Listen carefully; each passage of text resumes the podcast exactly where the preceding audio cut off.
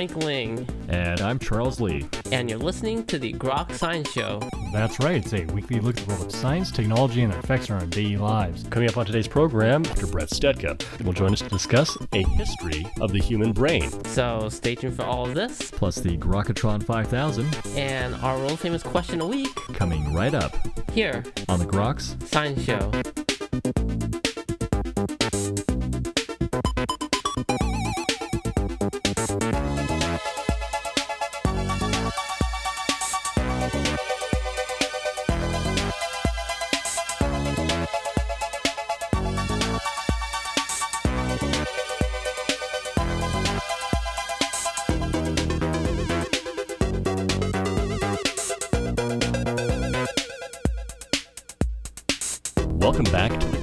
Science Show. Well, the human brain is perhaps one of the most intriguing yet still mysterious parts of nature. What is it about the history of the human brain that makes it so unique? Well, joining us today to discuss this issue is Dr. Brett Stetka. Dr. Stetka is an editorial director at Medscape.com, the professional division of WebMD. He's a non practicing physician and a freelance health and science journalist for a variety of print and online publications. He's a graduate of the University of Virginia School of Medicine and completed a research and science writing postdoctoral year at the Mount Sinai School of Medicine. He's a regular contributor to NPR, as well as Scientific American magazine, where he writes about neuroscience, psychiatry, and evolution. He has penned the new book, a history of the human brain, from the sea sponge to CRISPR, how our brains evolved. Dr. Stetka, thank you so much for joining us today on the Grok Science Show. Thanks so much for having me, Charles. I appreciate it. Great book you've written here, A History of the Human Brain, where you really take a long view of how we got to where we are with the human brain. Sure, yeah, I did take quite a long view. Uh, maybe that could have been a mistake in hindsight. It was a lot to squeeze into 250 pages.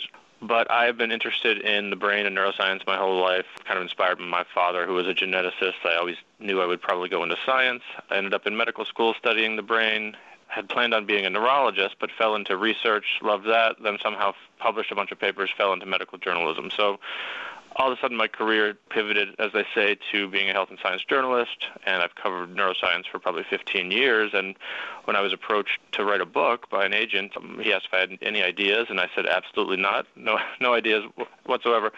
But it occurred to me that no one had really written a uh, pan history of the evolution of the brain. There had been some really great books about the heart and how we came to understand that. And so I said, well, what if we just, you know, did a, a sort of a tale of the human saga? How did this amazing cognitive brain come to be through, you know, billions of years of, of animal evolution? It is really remarkable from that viewpoint. You trace it all the way back to the very first proto nervous system, sea sponges, even. Remarkable that something like the nervous system evolved. It is, and that's that's sort of why that's in the subtitle because I didn't know this till I was researching. But the sea sponge is considered the first animal, or among the first animals to evolve on Earth, probably about 700 million years ago on the ocean floor, and it has cellular communication very similar to how our neurons, in, you know, in our brains today communicate. So, you know, we were set up, you know, hundreds of millions of years ago to have these complex cellular interactions that can that now lead to the beauty of our conscious experience it, they don't have any sort of neural network. It's just they have a they just have cells that became specialized. That was a key you know part of animal evolution is that single cells, previously bacteria and archaea, all of a sudden single cells would come together to form a group of cells and they would take on specialized functions. And so those cells just communicated through some of the same neurotransmitters and ion channels just by being neighbors. You know, just by electric current would travel from one to another, which is is how a neuron works. It just does it in a much more efficient fashion. So it was a long, slow process. But by the time 100 million years after that, you, you have little sea worms that were our ancestors that do have neurons and nerve nets you see in early jellyfish. So it's it's a long process, but it really just started with cells talking to each other through chemical and electricity, basically. Sort of specialized cells eventually became something like the neurons we think of of the brain. So if the estimate for the sea sponge is 700 million years ago, probably by 600 million years ago, you, you do have pulsing jellyfish-like creatures, probably a proto-jellyfish, a comb jelly, and at that point you have what's called a nerve net. So a, you know a few of these cells have evolved to take on slightly more you know complex communication, and so basically, and jellyfish still have that. They have a it's a loose web of neurons that communicate. It's very crude, but it allows them to you know control their movement and pulse through the water and that and our ancestors were are called bilateria, which just means bilateral. It was sort of a, a worm a worm-like marine thing that is not very romantic. It's not a very romantic piece of our history, but that uh, that's where we stem. And they had a bilateral setup with a with a very rudimentary nervous system that would allow it to scuttle along the sea floor. They eventually developed a photoreceptor cells toward one end. So you, the idea of cephalization is where you you evolve all your sensory organs at one end to develop. You know, later would form a head and then eventually a brain. So these are proto eyes and proto chemoreceptors, or your sense of, you know, or your mouth or, or nose, basically. And um, so yeah, it was it, it was a slow process. Eventually, when you get to fish, having a head was incredibly beneficial in a proto brain. So you see the evolution of a skull and a skeleton to protect it. And at that point, you're starting to get into animals that are much more familiar to us today, like your cartilaginous fish, like rays and sharks, and your bony fish, like the all of the ones we we tend to eat, salmon, mackerel, and the like. And then it sort of just takes off from there. Brain specialization, then it's process of refining and, and fine tuning it in a way. For sure. Once you get fish, the whole uh, evolutionary um, trajectory just blows up because all of a sudden you have these hunters. You know, previously, you know, you don't see a jellyfish going after another jellyfish, but once you have a jawed fish with a, a firm skeleton and teeth, you know, it's it's it was warfare at sea, and so all of a sudden there was incredible selection pressure to be faster and more intelligent, and um, so yeah, so you, you, you the kind of the general march is you get fish, and then a few of them can crawl to land. So there you get there you have amphibians, and they, they then evolve into reptiles. About 250 million years ago, a reptile lineage evolves into mammals, and then during this period, the dinosaurs were still in charge. So us mammals were just tiny little, little nervous, sort of shrew and chipmunk-looking creatures. But once the dinosaurs went extinct around 66 million years ago, mammals could really thrive, and that's when primates evolved and branched off from the mammalian tree. So you get monkeys up in the trees, and then there's a whole host of selection pressure when you're living in the trees that changed our vision and led to our big social brains, the big primate social brain. When we eventually get to the primate, what are the hallmark specializations that we begin to see with the brain and for our survival? I kind of pinpoint, I think, five or six pillars of our evolution, uh, influences that were incredibly important. And one is being social. Primates are all incredibly social, uh, at least from monkeys on. You know, chimps and bonobos groom each other all day long to maintain social relationships, and, and, and they can maintain about 50 friends. And once we see symbolic language arise in humans, all of a sudden you can you don't have to groom your friend all day long. You can just say, "Oh, I, you know, I like you. We're friends," and, and maintain a much larger social group. So we can maintain still to this day about 150 meaningful relationships. Uh, so that was crucial. There's many pillars. Our omnivorous diet and our adaptability was huge, which has a social element to it. You know, once we started eating meat, we had a very reliable calorie source. Yet we could also eat fruit. We could eat uh, you know, tubers from the African savanna. So if the fruit of the forest dried up, we can go out to the savannah and dig up a tuber. If the tubers dry up, we go back to the forest. We can go to the shore and eat fish. So our diet uh, let us endure many, many population bottlenecks, they call them, where we nearly could have gone extinct and helped us endure climate change. Really, uh, there were many different eras in the last two to four million years where the climate drastically changed in Africa, and we were able to endure it in part due to our diet and our social skills, where a lot of other of the other human species and early human species uh, did not. The brain really requires a lot of energy to keep it going and to maintain a, a very complex brain. You probably need, need a lot of food.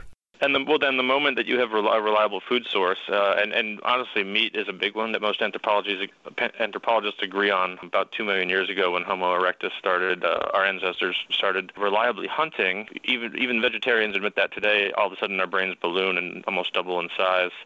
And the thought is that it it wasn't necessarily the nutrients in meat because we had plenty of good nutrients from other from plant source foods. It was mainly that if you hunt a, a 150 pound antelope, all of a sudden you have reliable food for days or, or weeks if you if you have fire, which we eventually did, and that frees up your day and your and your hands for other pursuits. So you can you go out and work on crafting a spear or, or making art, making weapons.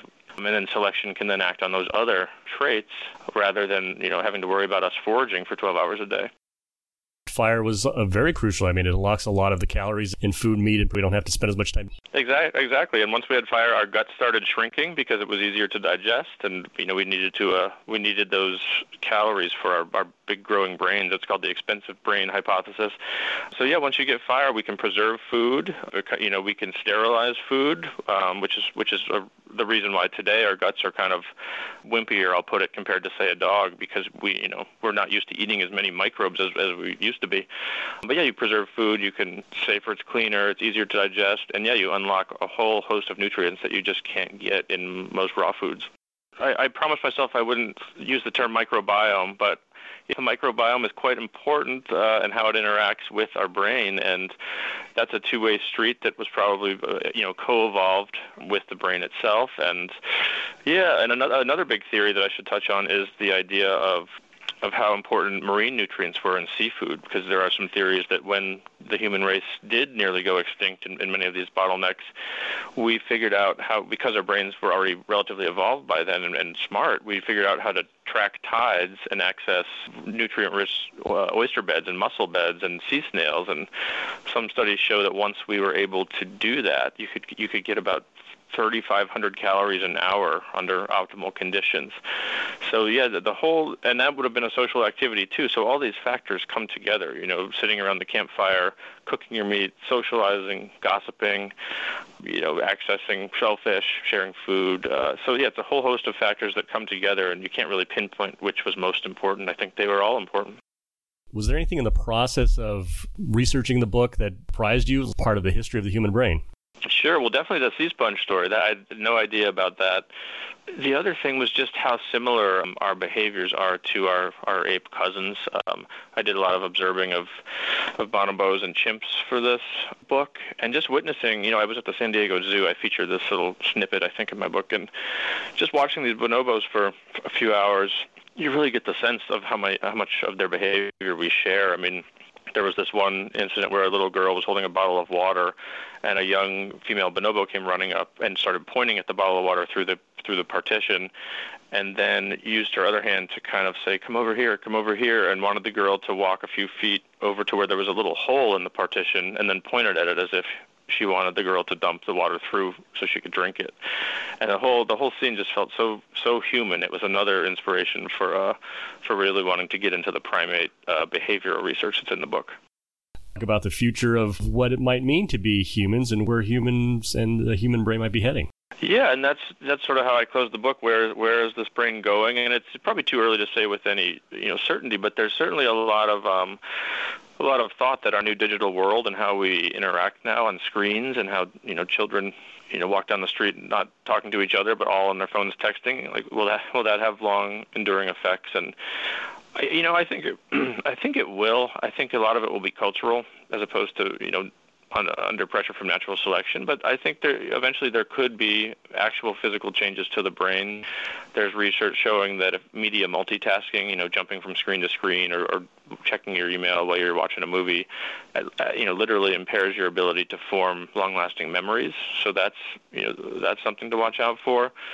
Um, and then, as I say in the subtitle, you know, CRISPR is this genetic engineering technology that's gotten a lot of attention in the last few years, in which you can literally go in and edit someone's genome to cut out undesirable traits or to insert desirable ones.